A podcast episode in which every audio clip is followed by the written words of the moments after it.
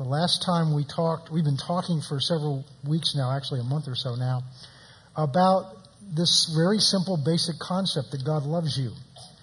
Not God loves us, God loves you personally. We spent some time talking about the fact that it's the foundation of everything that we do is the revelation that God loves us. That, that, that everything God asks us to do and re- requires of us, everything we're supposed to do, is a response to the revelation, the realization that God loves us. We're commanded to love one another, but we're commanded to love one another with the love that God has loved us with. And we've talked about the fact that you can't give something you haven't received, and you'll give it the way you receive it. And so we've got to, we've got to grow in this revelation that God loves you. It takes care of fear. We're living in very fearful times. But what will drive out fear, that says in First John, is the is the revelation of, of God's perfect love for you, His matured love, His love maturing in you, for you, and through you, will drive out, cast out fear, and and it will it will it will it will change. It's what changes you, is that revelation of how much God loves us. And there there are some Christians, many Christians, I believe, in fact, that really don't have that revelation yet. And there are others that have had it but have kind of lost touch with it as we go about our daily work and, and just are living our lives and uh, and then also doing what God's called us to do in whatever that capacity that is. We we just lose touch with the fact that God loves us. And and especially if you're not spending time in the Word every day, you need to spend time in the Word every day. You need to spend time with Him. This God's not mad at you. This God loves you. This God that wants to teach you and instruct you. This God may even correct you. We may talk about that down the road. He's a God that loves you. The God that will ultimately stand before and receive a judgment for.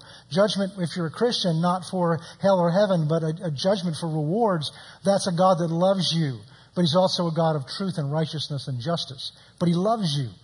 And this is where I think so much of the church has lost touch, that God loves us. So we've been looking at that, and we're really not just looking at the fact that God loves us. Our key scripture, we're not going to start there today for the sake of time, but it's the scripture John three sixteen, for God so loved the world. And we've talked about the fact that that verse is not just telling us that God loves us. That verse is talking about how much God loves us. We went to Romans five, and we saw that God demonstrates His love, not just did it once. He continues to demonstrate His love for us in that His Son died for us when we were yet sinners, and while it goes on to say we were enemies of God. So we had nothing about us that was worthy of being loved. And then we began to look at this kind of love. First John chapter three. Verse one says, behold, look, wow, what, what strange kind of love this is that God has, there it is, behold, what manner of love. And we talked about the fact that that word manner of love in Greek means what foreign type. It's strange to us. It's not common in this world. It's as if we've gone to another country and we're experiencing another culture, and that love of God is like another culture in a sense. It's like another language. And so everything we know about love and grew up knowing about love as, as in our childhood, you can't use that to understand what this love is like because it's so far beyond this love. And that's what we've talked about. And then we went last time, and this is where we're going. Did I take you to Romans chapter eight? Good. I haven't gone there yet. Romans chapter eight. I'm going to read through this. We did this last time, and we started to go through this, and I want to continue this. And from this, we're going to begin to look at other aspects. It's still talking about God. This is God's heart towards us. Romans chapter eight is such a... In fact, if there were only one chapter I could have out of the Bible, it would be Romans chapter eight. In fact, I know I've learned most of it by heart, not because I sat down to memorize it. I just lived in it for so long. I recited it to myself for so long that, that in, the, in the, the the challenge that I have sometimes is the Bible I was using then was was a New American Standard. So sometimes when I'm reading it here, N A S B comes out of my mouth instead of the New King James because that's just I've spent so much time in it. But that's because it's that critical. It's it's the heart of the gospel of what God's done to us for us, and so as He's finishing up with this, there's this crescendo that's building up, and I believe it's just welling up in the, in, in, the, in the Apostle Paul as he's writing this out, as he goes through those first those first twenty-seven, twenty-eight verses, talking about what God has done for us, how He's rescued us, redeemed us. He's done for us what we could not do for ourselves, and He didn't stop there because the Spirit of God has been given to us to continue to do in us, for us, what we can't do for ourselves, which is why verse twenty-six says, and won't be up there, verse twenty-six says, likewise, when we, the Spirit of God helps us when we don't know how to pray. So it's the first twenty-five verses are talking about what the Spirit of God has done for us that we cannot do for ourselves. And Paul's just marveling in this. twenty-six talks about, and twenty-seven and twenty-eight talk about prayer. And the Spirit of God is in us to help us because we don't know what to pray. We don't know the what literally to pray. But He's in us, interceding with us and for us and helping us. And then the famous verse twenty-eight that so many people quote so many times. For we know that, that, that all things work together for good for those who love God, who are called according to His purpose. And we pull that out of context and we hold out to that in difficult times. And I believe we can. But Paul's talking about God is working in our lives for our benefit. All things work together for good. That doesn't mean everything that happens in your life is, is good or even for your good. There's a whole section of the body of Christ out there that believes the sovereignty of God means that whatever happens to you, God did and it's God's will. And so as good Christians, we need just to accept it and learn out of it what God wants to say. I just believe that's just totally unscriptural. I respect those people, but I believe it's totally unscriptural because it totally, Jesus didn't function that way. Jesus didn't just accept whatever happened. People came to Him with sickness and disease, with blindness and deformity, and He didn't say, well, I guess if that's where you are, that must be God's will for you, you know, that's what sovereign God. No, and they brought it to Him and asked Him for deliverance. He set them free and delivered them every time. Every time. That thinking and teaching does not account for the devil. It doesn't, it, it throws all of Genesis chapter three out, because Genesis chapter three says God, what God created in one and two, man surrendered to a devil. There is a devil, you know. Maybe these people know it. There is a devil, you know. Now, the way I was raised, we kind of laughed at that concept. Well, ha, ha, ha, that's not very smart. I mean, now that we're intelligent and smart, we realize there is no such thing as the devil. No, that's stupid. That word in Greek means stupid. I mean, it's just ignorant that there's no... We live in a spiritual... There's a spiritual realm behind this natural realm. And there is... The, Genesis three says, Adam surrendered this world, this realm, this natural realm into the hands of God's enemy, Satan. And Jesus acknowledged that because when He was tempted by him, and I don't want to go off on that. We may do that another time. And so, so th- th- this is that teaching just ignores the fact that we live in a we live in a world that's that's under the control of the god of this world. Second Corinthians four four says Satan is the god of this world for now.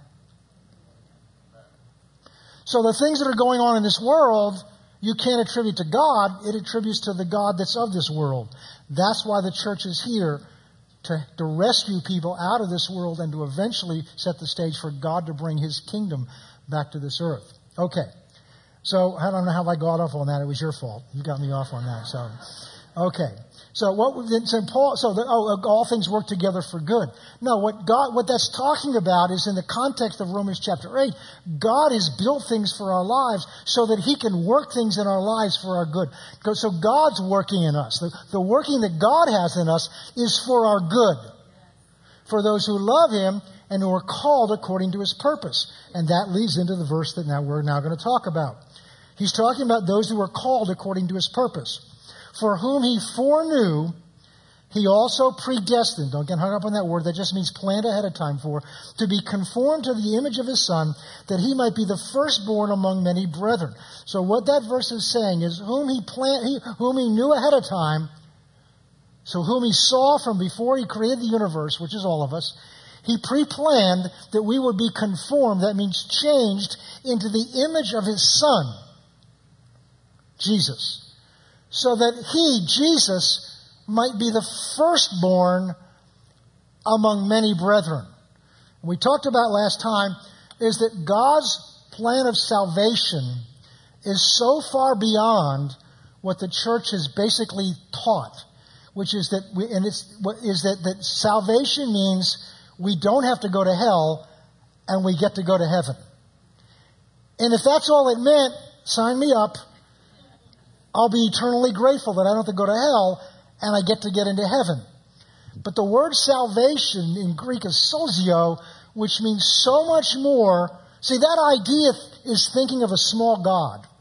And this is the, one of the problems the church has had, including us and me, is we see God as too small. We see God as not generous. We see God as for not for who He really is. And so we think all He thinks of in terms of not going to hell and going to heaven. And God is thinking, has much bigger plans for you than just that you get to heaven. He is, wants to bless you now. And when you hear the word blessing, don't think money. That's some of that's involved, but it's far more than that. His plan for you and me is that we might be conformed to the image of His Son, so that His Son might not just be His only begotten Son anymore, but He might now be the firstborn of many brethren. So what God was doing when He sent Christ to the cross for us was to open not just heaven to us, but to open His inner circle of His family to us. That we would now not just be rescued out of hell and opened into heaven, but we would literally become sons and daughters of the living God, just as Jesus is a son of the living God. I've mentioned this to you before. Hebrews two says that because we, he, he, he is not ashamed to be called our brother, Jesus. He's not ashamed of you. He's not ashamed of you if you're in Christ. You may be ashamed of you, but He's not ashamed to call you His brother. That's part of the family. That means you're a joint heir with Christ, Romans eight goes on to say, or says before this. We're joint heirs with Him. John seventeen, Jesus prays, Father, that they might know that you love them as you love me. He loves you as much as He loves Jesus. So what God's plan was not just to save us from hell, to get us into heaven, but was literally to transform us so that we might become His sons and daughters just as much as Jesus is. I don't know how we can sit still if we see that. I don't know how we're sitting quietly in church when we see that. How can we not just break out in praise and thanksgiving and joy for God's generosity to us? And it's all out of His love for us. And this is what we're talking about. So God's working things in your life for your good, because He loves you, because He's a good, good Father. All right. You better go on. Verse thirty, moreover, He predestined or pre-planned that these, that these also, whom He predestined and planned, He also called. So how many of you are in Christ? God's watching. Okay. You got there because He called you. You answered the call, but He called you. Jesus said, no one comes to the Father unless He draws them. So you're in the family of God because He called you. So what He's talking about here is you, because He whom He predestined to be conformed to the image of His Son, those He called. So if He's called you, He's pre-planned to conform you to the image of His Son. And whom He called, He justified. That means made right in His sight. And whom He justified, He also glorified. Verse thirty-one, this is what we're talking about. What shall we say to these things? I mean, Paul's referring, and he's not just sitting in a jail cell dictating theology here. Paul's come through the first eight and a half, eight and three quarters chapters, and of course he didn't write it in chapters.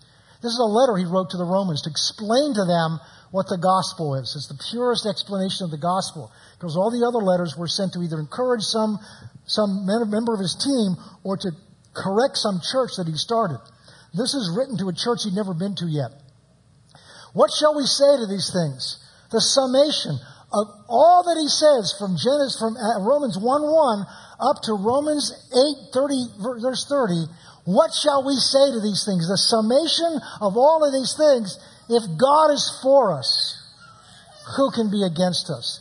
The summation of these things is the evidence and demonstration of how for us God is. And that's what we're talking about now.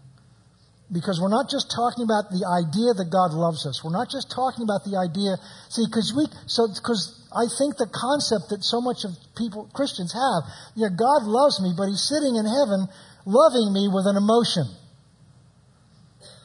It's like when we see somebody in church and say, how you do? I love you, brother. I love you too. And go on. And we're not, we didn't think of him before we saw him, and we don't think of him after we saw him. But we're expressing a sincere emotion of the moment. Understand? But we do that with God. We think that's what God does with us. so that when you're not in intimate fellowship or intimate worship with Him, God's not thinking about us. But we've got to kind of get His attention. Hello! That's what. That's why we raise our hands, isn't it? To get His attention? No. You already have God's attention. He's watching over you while you sleep. He's waiting anxiously, and I don't mean in a worried way. He's waiting for the moment you open your eyes, hoping you're going to talk to Him. God? God is waiting for me to talk to Him? Why do you think? Why do you think He didn't just save you and said, okay, you don't have to go to hell now, you can go to heaven? Why did He do this? Why did God create man in the beginning? He didn't need him. God's not lonely. God doesn't need anything. But He created man so that He could have an intimate, close relationship with another, with a being that would love Him and adore Him and be in a love relationship with Him and receive His blessing and His bounty and His goodness. God, what was the name of the place that God created for them? Anybody remember? Eden. You know what that word means in Hebrew? Place of overwhelming delight. He made a garden for them of wonderful, delightful things to enjoy. And some translations say He commanded them to enjoy it. God wanted them to enjoy it. The only thing is there was one tree they couldn't eat of. That was a reminder that they don't own anything. It's all a gift. They're stewards of it. Well, God hasn't changed. The God created the garden, the God created this man and woman and put them in this place, the God that created all of the nature around them to bless them and all of the... He, he hasn't, he's not different today. He's not upset and mad because all this violence is going on in the world. God's not looking out there, looking down at you and down at me and down at the church, at all our failures and weaknesses and, and withdrawing His love for us. God still loves you. He's still the same. All through the night while you're sleeping, He's watching over you, waiting for the moment you open your eyes, hoping when you open your eyes that you'll look towards Him, that you'll open your eyes and say, good morning, Lord, that you'll acknowledge Him. And if you don't do that, God's not sitting pouting. Well, they didn't talk to me first thing in the morning, so I don't go talk to them. See if I, they see if they find out how much they need me. Wait till, wait till they get in trouble. I'll show them what it's like to not listen. That may be what we would do, but God is love. God is love. God is love. So what we're looking at is we're looking at the emotion that, com- that's the better word, thank you, Lord. Not the emotion. We're looking at the commitment that's behind His love for us. We're looking at the commitment from Him and the attitude that He has towards us, because it affects everything we do with Him. If we think we got to get up in the morning and get His attention, and then once you've got His attention, you've got to talk Him in to being, to listening to you and doing. To, most of us think prayer is talking God into doing something that we need Him to do. And what prayer really is is God having to talk us and to listen to Him, to accept what He's already done for us. I'm just going to lay this out there. I don't have time to explain it. But God's already done everything for you He's, he, he can do or ever will do. Say, so then we're in trouble. No. The problem is we don't believe He's done it for us yet. It's on our end. It's never on His end. So we're looking at what does this mean that God is for us? Those of you that are sports fans, you know, you have different teams that you're for. And and some, some of you are, are, are, are, are radically for your team. So you'll wear sweatshirts with your favorite player's name on the back. You know, you go to a game and you look like idiots. Because you're for that team or for that player. And everybody, nobody, ever, nobody there looks at you and says, whoa, you're weird. Because they know you're a fan. Fan is just short for fanatic. It is. And so, in this, this election year, or maybe not so much this year, but, you know, we have, we have candidates that we're for. And some people say, well, I guess I'm more for this one than that one. Other people were, again, shirts and stickers and buttons and things like that. They give money. They give their time. They're more for that candidate than the person that says, I guess I'm for him. So you can't tell by the word F O R what's behind it. So God is, is showing us by his word, by what he's done for us, how much for us he is.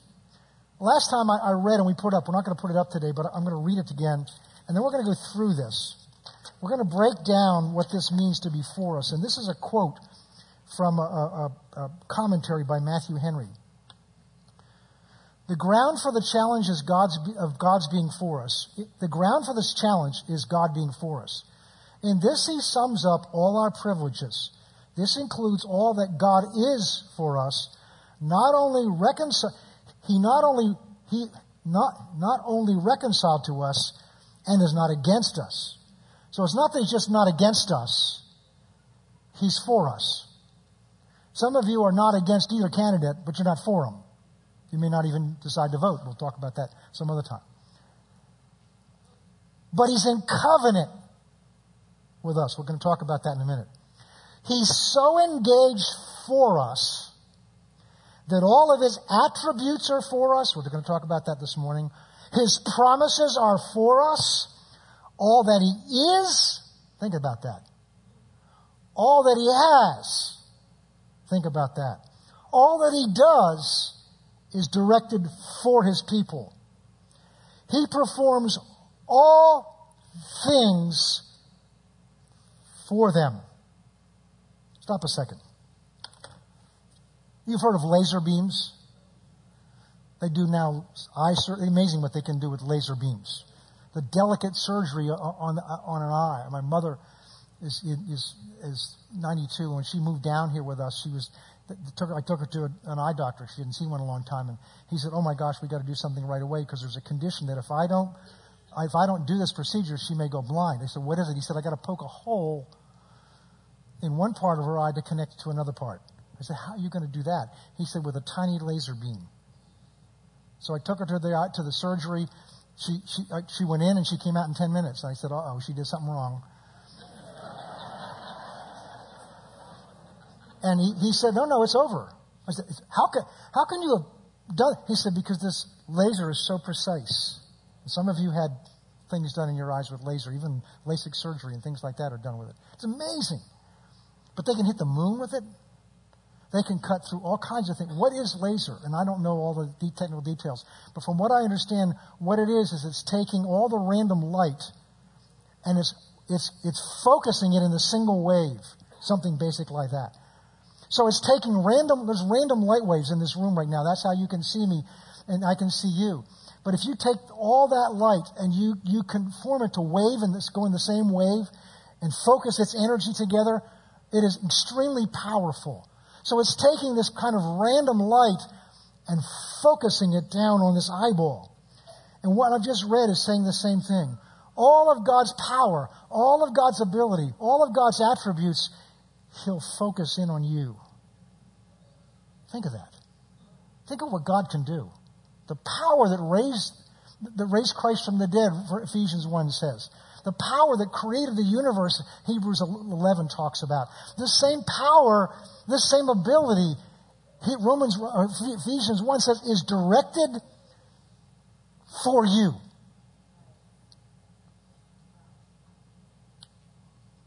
Oh, you're not getting it. This is why it takes revelation. All of God's power, all of God's ability is focused for your benefit. That's what for us means. Otherwise, he's not fully for. See, God doesn't do things halfway. We do. But God doesn't do things halfway. God's not a little for you today and not so for you tomorrow. God is all out for you. He's proven it. We're going to see that in a minute. I'm getting ahead of myself. Oh, Lord. Thank you. Okay. He performs all things for them. That's us. He is for them, for us, even when he seems to act against us. And if so, if it's true, who can then possibly be against us so as to prevail against us, so as to hinder our happiness? Be they ever so great and ever so strong, ever so many, ever so mighty, ever so malicious, what can these problems do to us? While God is for us, and we keep in his love, we may with a holy boldness defy all the powers of darkness. Let Satan do his work, worst, he's chained. Let the world do its worst, it's conquered. Principalities and powers are spoiled and disarmed and triumphed over in the cross of Christ. Who then dares fight against us, while God himself is fighting for us? And this we say to these things, this is the inference which we may draw from this verse. Wow. Wow. I, while I'm reading that, I'm remembering a story in Second Chronicles chapter twenty where Jehoshaphat is a godly king. Wakes up one day and finds the report from his his his his his intelligence organization that they're in trouble because there's three armies bearing down on them, and and, and they're overwhelmed. And so he says he's afraid. He said he feared. So that first reaction of fear is normal when you're threatened. It's what you do with it that's important. And instead of reacting to the fear, he said, "Let's go find out what God says to do in this situation." So they declared a fast, and they spent a day fasting, and they stopped all their activities, and they just went and sought God of what they should do.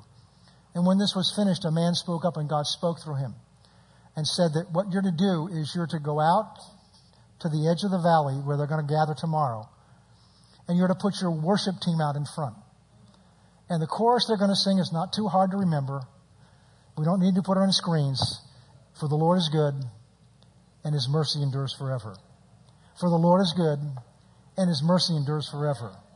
For the Lord is good, for the Lord is good. For the Lord is good. For the Lord is good, and his mercy endures forever. And he said, and here's what I want you to do. I want you, the rest of the nation, your army, to gather behind your worship team, and you're to set yourself, stand still, and see the deliverance of the Lord. For the Lord will fight for you. For the Lord will fight for you. For the Lord will fight for you. For the battle is not yours, it's the Lord's. The battle went on for three days. No, the battle went on for that day. And the Spirit of God caused confusion among the three armies, so they destroyed themselves. And then when the battle was over, the children of Israel went in and cleaned up the spoils of war. And the only injury they could have possibly endured is if they cut themselves picking up the spoils. First Samuel seventeen, young boy David comes out to the battle scene where his brother, three older brothers are, are in battle, and he comes and sees this shocking thing because he sees the Philistines on one side of the valley and the Israelite army on the other side of the valley. And then as as the morning progresses, he sees this giant come out from the Philistine. His name's Goliath. And he comes out and he taunts the army. And he taunts what he calls the army of Saul. And they go back and they go afraid and they hide. And David finds out he's been doing this twice a day for forty days. That's eighty times they've heard this. And so you've got the professional soldiers running back in fear, hiding. And David says to his brothers and to the soldiers, "What's going on here? Who is this uncircumcised Philistine that he should defy the army of the living God? Not the army of Saul." Saul's soldiers and Goliath saw them as the soldiers that belonged to Saul. David, who knew his God, David, who had wrote the twenty-third Psalm, David knew what his God knew his God was for him, says, "Who is this uncircumcised Philistine?" That word means, who is this Philistine that God's not for? That has no covenant with God. That God hasn't predestined. That God hasn't called. Who is this guy? I don't care if he's ten feet, twelve feet high. Who is he? That he should defy the army that belongs to the living God who's for it and in covenant with it. So you know the story. He goes out to challenge this giant. And the giant just ridicules him. He says, "You come out to me with sticks and stones?" And David says, "No, I come out to you in the name of the Lord." and before we're done, I'm going to have your head in my hand. And then at the end, he says, for this reason, so that the world will know there's a God in Israel. The world will know there's a God that's for Israel, and he still is today, by the way. And that this assembly, the Israeli soldiers, will know that the battle is not theirs, but the battle belongs to God, and we don't fight with swords and shields, but we fight with the name of the Lord. God was for Israel. He still is. God is for us. So who can be against us? That's not just talking about who can not like us and proceed. Who can have who who can who can overcome? And we're going to go on and read that we're more than conquerors through Christ who conquered. Okay, now, here's what I want to do. Let's now go to my favorite verse in the Bible. It's verse thirty-two. No, excuse me. I'm going to, we're not ready to go there. I want to. I've got some. I've got some slides I want to show you. Don't put them up yet. You can put the first one up. I want to break this down. They got to set this up. I want to break down what we just talked about. Ways that God is for us. This is a breakdown of what I just read for you. You're the first one. He's reconciled us to himself. That means he's restored anything, any, he has no issues with you. He's restored us into a right relationship with him. He's not mad at us. Number two, he's in covenant with us. We don't have time to get into all that means.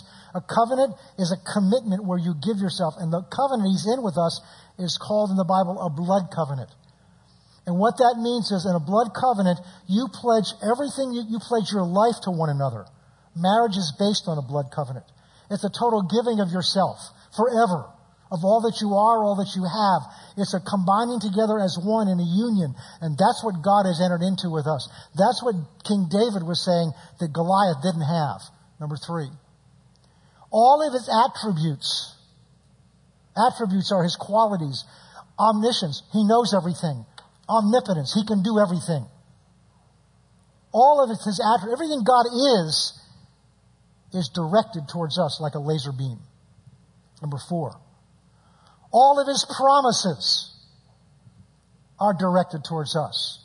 If you find a promise in the Bible, it's directed towards you. If you find a promise in the Bible, it's directed towards you. Personally, towards you. It's as if I was reading something this week. It says, when you find a promise in the Bible, it's a word spoken to you. It's as if God appeared to you and made this promise to you personally. Number five, all that he is, is directed towards us.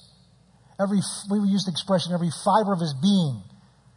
And notice the similarity, they're directed towards us. It's directed toward, and it's all is directed towards us. All is directed towards us. All is directed towards us. All that he is, is directed towards us. Number six, all that he has, that's pretty good, is directed towards us. Is directed towards us. And number seven, all that he does is directed towards us. It's for our benefit. It's for our benefit. I shared this with you a few weeks ago. God doesn't have to do anything except, of course, fulfill his promises. But when God was creating the universe, God didn't have to do anything. He didn't have to create it. He didn't have to create us. That means if he created you, it's because he wanted you. You didn't talk him into it. You're not here because your parents did anything. Your life, they did something, but your life, God's gift of your life came through them. They didn't give you life. God gave you life through them. That means God decided he wanted you. Your parents may not have, but he decided he wanted you. Everything he has is directed towards you and towards me. All right, I want to break this down now because I want to look at this and we may not finish we may not finish this today or this subject. I want to go through, in the Old Testament, God revealed himself to his people. In Genesis one and two, they did, God didn't reveal himself because they could see him. God came down and walked in the cool of the garden just as he was. And they could see him just as he is in all his glory. And he could see them just as they was. There were nothing, nothing were, nothing, nothing was hidden. But when they sinned, when sin came in, what did they do? They ran and they hid from God's presence. And man's been hiding from his presence ever since then. And all of the rest of the Bible, from Genesis three fifteen, where God revealed the plan of redemption, all the way through to the end of, of, of, of Revelation, is God's process of revealing himself to man the way they already knew him just by looking at him in Genesis one and two. So it's a progressive, ongoing, increasing revelation of God of himself to man. So in the Old Testament, this begins. And there are, there are a number of situations where God revealed aspects of him. And then in that process, different men, we're going to go through it, seeing what they saw about God, gave him a name which God had given to them, and it reveals something about him. The first thing, so we're going to start here. Don't put anything up yet. We call these God's covenant names. There are a number of names that God uses in the Bible to describe different aspects. There's no, nothing that describes God in his fullness, because we can't begin to encapsulate God's fullness in any name. But there are different aspects of God that are described by his name. One of the names, in Genesis, we're not going to turn there, but in Exodus chapter six, Jesus, Jesus, well, yeah, God is revealing to Abraham, to Moses, what he's about to do. He says, I'm going to send you back there and, and tell them that I've sent you. And he said, up until this time, I revealed myself to the patriarchs as, as God Almighty. That actually is El Shaddai. And that word has many different aspects to its meaning. But basically it means the God who is more than enough to provide everything that you need. So I have revealed my name to them as the God who will take care of you. But I'm going to reveal myself to you now by a different name. And that different name is Yahweh. In the Hebrew, in the English, it's Jehovah. And that name, you'll see it in your Bible if you turn to that verse, it says Lord. But in the Old Testament, most of the times when you see Lord, it is Yahweh. And that word in Hebrew means the self-existent one. When God says, when Moses said, well, who, who shall I say sent me? Just tell him I am. I am what? No, I am. Well, I am who? I am. I am that I am. I just am. And to add anything else is to limit me. I just am. So what we're going to see is we're going to see seven names in the Old Testament that are hyphenated with Jehovah, that tells us different aspects of what he is. And I'm going through these because they reveal different aspects of how God was for Israel and how much more he's for us. Okay, the first one we're going to look at is, you can put it up, it's, hit the first one. If you can't read it, it's Jehovah Jireh. And that means the Lord our provision. I've given you the references. It's Genesis twenty-two, verse fourteen. This is when, when, Moses, when God tells Abraham to take his son, Isaac, up on the mountain and sacrifice him. And, and, and then his son is doing inventory as they're going up the mountain. And he says, Dad, I, I, see, the, I see the wood for the, for the sacrifice. And I see the I see the coals of fire to burn the offering, but Dad, there's something missing here. Where's the animal for the sacrifice? Now, God's already told Abraham to offer his son, whom God gave him. And we don't have time to go through all of that. God gave him to him, and now God's saying, I want you to sacrifice him. Sacrifice doesn't mean send him to college with some money. Sacrifice means you build a fire, you tie him up, and you lay him on top of the fire, you drive a knife down into his heart, and then you set the whole thing on fire, son and all. And Abraham looks at his son and says, don't worry, God will provide himself the ram for the sacrifice. God will, pro- listen carefully, God will provide himself the ram for the sacrifice. And of course, you know the story. He got him literally to the point where he's ready to drive the knife down, and God, an angel speaks and says, stop. He said, now I know that you truly reverence me, that you truly trust me. We don't have time to go into all that's behind that. Because if you read in Hebrews, Abraham's faith is that even if he drove the knife down there, God would raise him from the dead, because God had promised that through that boy, you're going to be the father of many nations. But he's willing to drive a knife into him, trusting God that much. And God says, now that I know that you reverence me that much, he said, and, and then all, he said, don't, don't do that. And then next thing you know, he hears the noise and there's a ram caught in the thicket. I heard it preached this way. While Isaac and Abraham were going up one side of the mountain, there was a ram going up the other. So God's provision was coming up the other side. And he couldn't see it at the time. And Abraham was overwhelmed with God's love and generosity and provision. And he named the name of that place Jehovah Jireh, the Lord our provision. He had a revelation that God provides for us. We sing that song, but you need to know the background to that song. The next one. Jehovah Nissi, N I S S I. Our banner or victory. Exodus seventeen fifteen is the story of, of uh, Moses against the Amalekites. They were constant uh, uh, trouble, trouble to him. So they're down in a valley, and, the, and Joshua, who was his commander, was fighting the battle.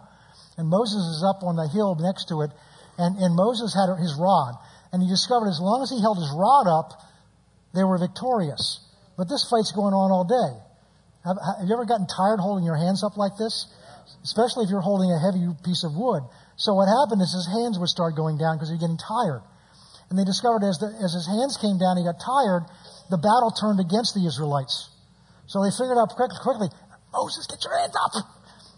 Then he got tired. So Joshua, Caleb, uh, and they set, they set some uh, a, a stone under him and said, okay, sit down, and we're going to help hold your hands up. And that's a great image of the ministry of helps. Helping the one that's in charge, because as they keep going forward, God's able to bring victory. And so as a result, they came to the end of that day, and, the, and through the power of God's deliverance, they were able to defeat the Amalekites. And, and so Moses built an altar to recognize this aspect of what God would do for them, and he named the name of that place Jehovah Nissi, the Lord our banner. So God, God's for us. He'll, he'll provide what, us, what we need. God's for us. He will give us victory and, and overcoming. The third one. Jehovah Shalom, the Lord our peace. Judges six is the story of Gideon. Oh, it's a great story. I was going through it again. The, Judges is a story of Israel when they don't have a leader. Up until that point, they've had some kind of leader. They've either had the patriarchs, or they've had Moses, or they've had Joshua. And now they have no leader. And what happens is they go through this cycle where they serve God, they begin to prosper, and as they begin to prosper, they stop serving God anymore. They stop going to church, or they go to church, but their heart's far away from God. And what happens is eventually the Midianites come back through, and they just steal all their crops, they take all their possessions, they leave them destitute, and now Israel repents again. And they said, God, what's wrong? They get their life right with him, and now God begins to bless them, and they go through this cycle over and over again. We hit this story as they've come to one of those bad cycles where the Midianites have just come through. And in this story, with Gideon begins when an angel appears to him under a tree and sees him down in a wine press, down there treading the grapes like that, but it tells us he's not just treading grapes, he's hiding. And the angel addresses him, "Oh, mighty man of valor, I have come to, through you to deliver the Israelites." And I kind of get this picture. Gideon looks around, mighty, who are you talking to? He says, no, it's you. And he says, well, if it's you, I want to bring a sacrifice. So he goes, he says, stay here long enough. I want to go bring a sacrifice to you. So he goes and makes the typical sacrifice, some, some meal and some, some bread and some meat, and he puts it on a rock, and the angel Lord takes a staff and goes like this, and the fire to cook it comes out of the rock. He says, oh, now I know you're the angel of the Lord. And he said, I've chosen you, God's chosen you to deliver your people. And now Gideon's beginning to get afraid, just as often you will if God's called you to do something. And he says, first of all, why, why is all this junk happening to us? If you're, if you're really for us, how come all this trouble comes our way? And he doesn't really answer him, although if you read the story, you can tell why. Because he's called, you know, oh, that's a, oh, Lord, thank you. God will call us to do something and or, or, or show us a promise in his Bible, and we'll want to know, why hasn't it been working? And God will oftentimes not tell you why. Because he doesn't want you to focus on why something's not working. He wants you to focus on what he's given you to do or what he's blessed you with. Just like people say, well, how come, you know, I know if God wants to heal people, how, I know so-and-so didn't get healed, and I know this person didn't get healed. Why focus on who didn't get? when you can receive what God's promised. It doesn't change God. Don't focus on somebody's failure. Focus on the success so you can learn from it. And so he's overwhelmed by this responsibility he's been given. And so he does some tests, and the angel brings him through these tests. And he says, now I know that God is for me. And he named the name of this place Jehovah Shalom. The Lord is our peace.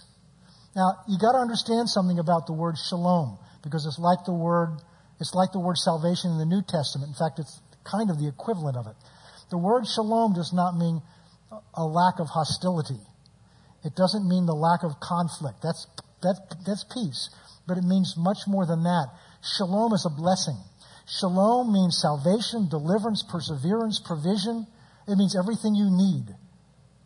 Jehovah is our shalom. He is your salvation, your deliverance, your peace. He's for us. And this is in the Old Testament. This is in the Old Testament. The next one, Jehovah Rapha. No, Shammah, excuse me. The Lord is present. He's with us. He's not just sitting in heaven. That's Ezekiel forty-eight thirty-five, which is the end of Ezekiel's long revelation of God reestablishing Israel, God establishing his temple, God establishing his presence. And then once God established all this, God comes down to dwell in his temple with his people. See, in the in the we just talked about Genesis one and two, God walked with his people. He was present there. His tangible presence was there. Ezekiel, seeing in a vision the restoration of all things, sees God it ending. The crescendo, the, the ultimate, the, the ultimate part of it is when God brings his presence down. I mean, not oh, I can feel goosebumps. His tangible presence down there. In in Jesus, God walked among the earth for thirty-three and a half years in Jesus, and the Word became flesh. God became flesh and dwelt among us. But God wasn't satisfied with that. In the end of the book that Pastor Kurt talked about earlier in the service, in the end of the book of Revelation, God's city comes down. We don't have time to talk about that city, but it's an amazing place.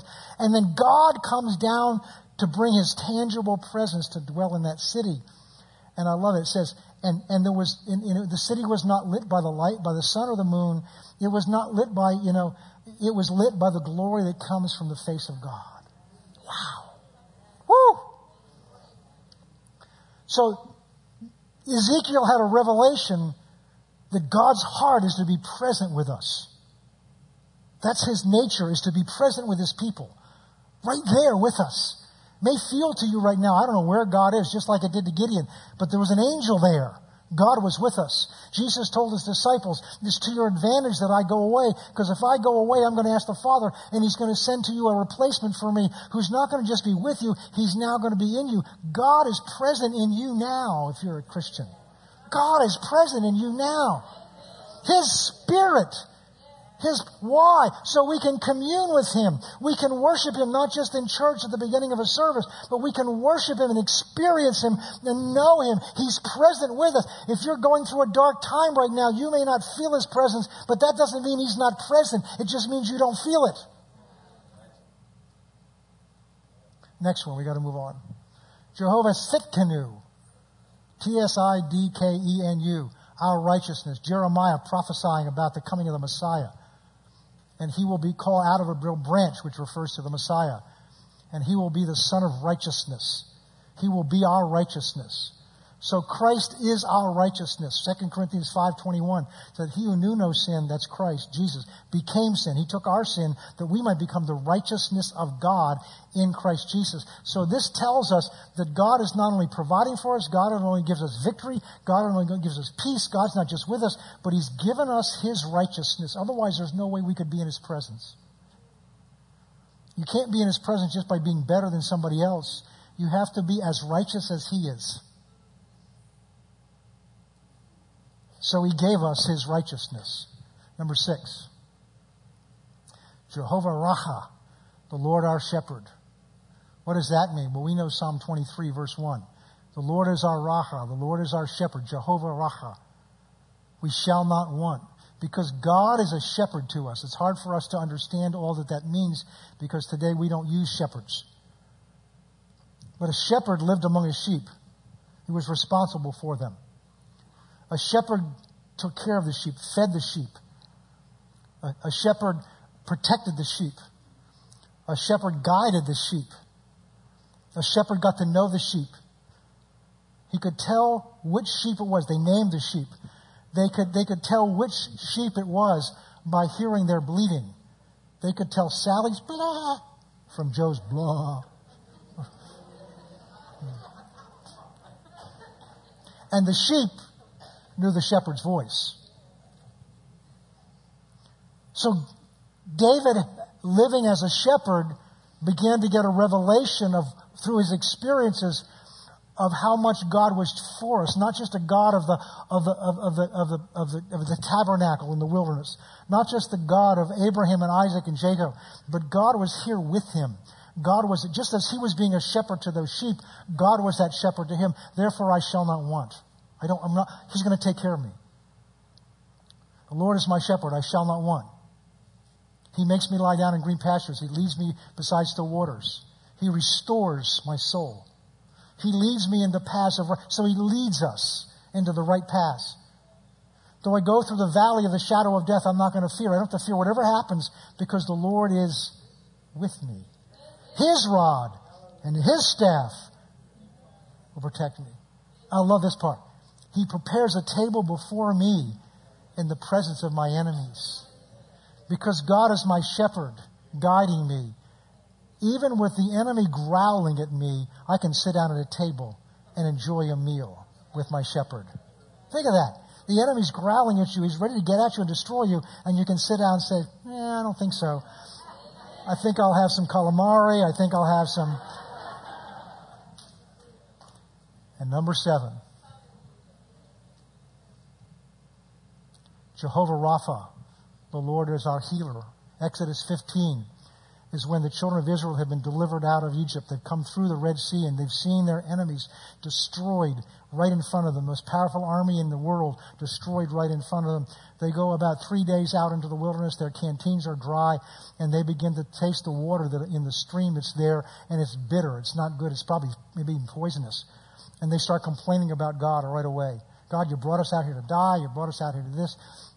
And the Lord tells Moses to take the rod, touch the, touch the water, and he heals the water, turns the water into sweet water. That, that stick, that branch represents the cross going into the water of sin and making it life-giving. And he says, I have a covenant that I'm entering into you, that you will diligently hearken to the voice of the Lord your God and do what's right in his sight. He said, I will bless your bread and your water. Later on, he says, and I'll take sickness away from you. Verse fifteen, chapter fifteen, verse twenty-six, for I, the Lord, am your healer. I will heal your diseases. Chapter twenty-five, he says, I will remove sickness from your midst. Deuteronomy seven fifteen, he renews this with the next generation. If you do these things, if you serve me, if you love, I will remove, I will remove sickness from your midst, and the number of your days I will fulfill. No one will, no one will die early. That's what God promised them. Then that's part of God's nature. Listen to me. We're talking about God for us. That's part of God being for us. Is that he will heal you. And he did it. Because because Isaiah fifty-three says himself took our sicknesses and bore our diseases. I know in some most translations it says pains and sorrows, but the words literally are sickness and pain and diseases. And Matthew Matthew eight seventeen confirms that. When Jesus healed people, it said it was to confirm the fulfillment of Isaiah's prophecy in Isaiah fifty-three. Himself took our infirmities and bore our sicknesses himself. God's for us. He'll provide for us. He'll be our victory. He is our peace. He, Jesus said, my peace I give to you. Not the world's peace. My peace I give to you. He is ever present with us. He is our righteousness. He's given us his righteousness. He is our shepherd, our guide, our provider, and he is our healer. God is for you. God's not just sitting in heaven having warm feelings for you. God has actively, I'll prove it to you, and we'll end with this. In James chapter two it is, and then I think later in chapter four, James says, how can you say you love one another when you find your neighbor, your, your brother has a need, and you just say, be blessed, be warm, and go be filled. And you have the means of meeting their need? He said, that's not love. Well, if God says that to us towards one another, then why would God be something different towards us? So whatever your need is this morning, God's for you. He's not just saying, boy, I hope things work out for you. I really hope things work out for you. All that he is, all that he has, all that he's capable of doing is directed towards you. Laser targeted towards you. Say, okay, Pastor, if that's true, how come I'm not walking in that? I can tell you one answer. It's not because God isn't doing it. The problem's on our end. We have to believe God's done that before we'll walk in it. Most of us are leaning to our own understanding. Most of us are trying to handle our own problems our way and only including God as a last resort because we don't understand how much God is for us. Test him. Prove him. See what he'll do for you. If you begin to trust him and to step out and watch what God wants to do for you. Let's pray. Father, we thank you today. This requires a revelation from you. And you want us to know this about you more than we want to know it. I pray for every one of us today, Father. I suspect everyone in this room right now has some need of some kind. It may be physical need. It may be for healing in their body. It may be a financial need. Maybe in their family. It may be for direction. It may be they just feel stuck and they don't know how to move on with you. It, whatever that need is, Father, we've learned today from your word that you are for us. Father, we're asking you right now. We take that problem, we take that situation right now, and we put it into your hands, Father, to do for us what we cannot do for ourselves. Your word says that we're to be anxious about nothing. But in everything that we're to be anxious about, make our requests be made known unto you with thanksgiving. Thanksgiving because you hear us and you'll answer our prayers. And so we thank you for that today. In Jesus' name, amen.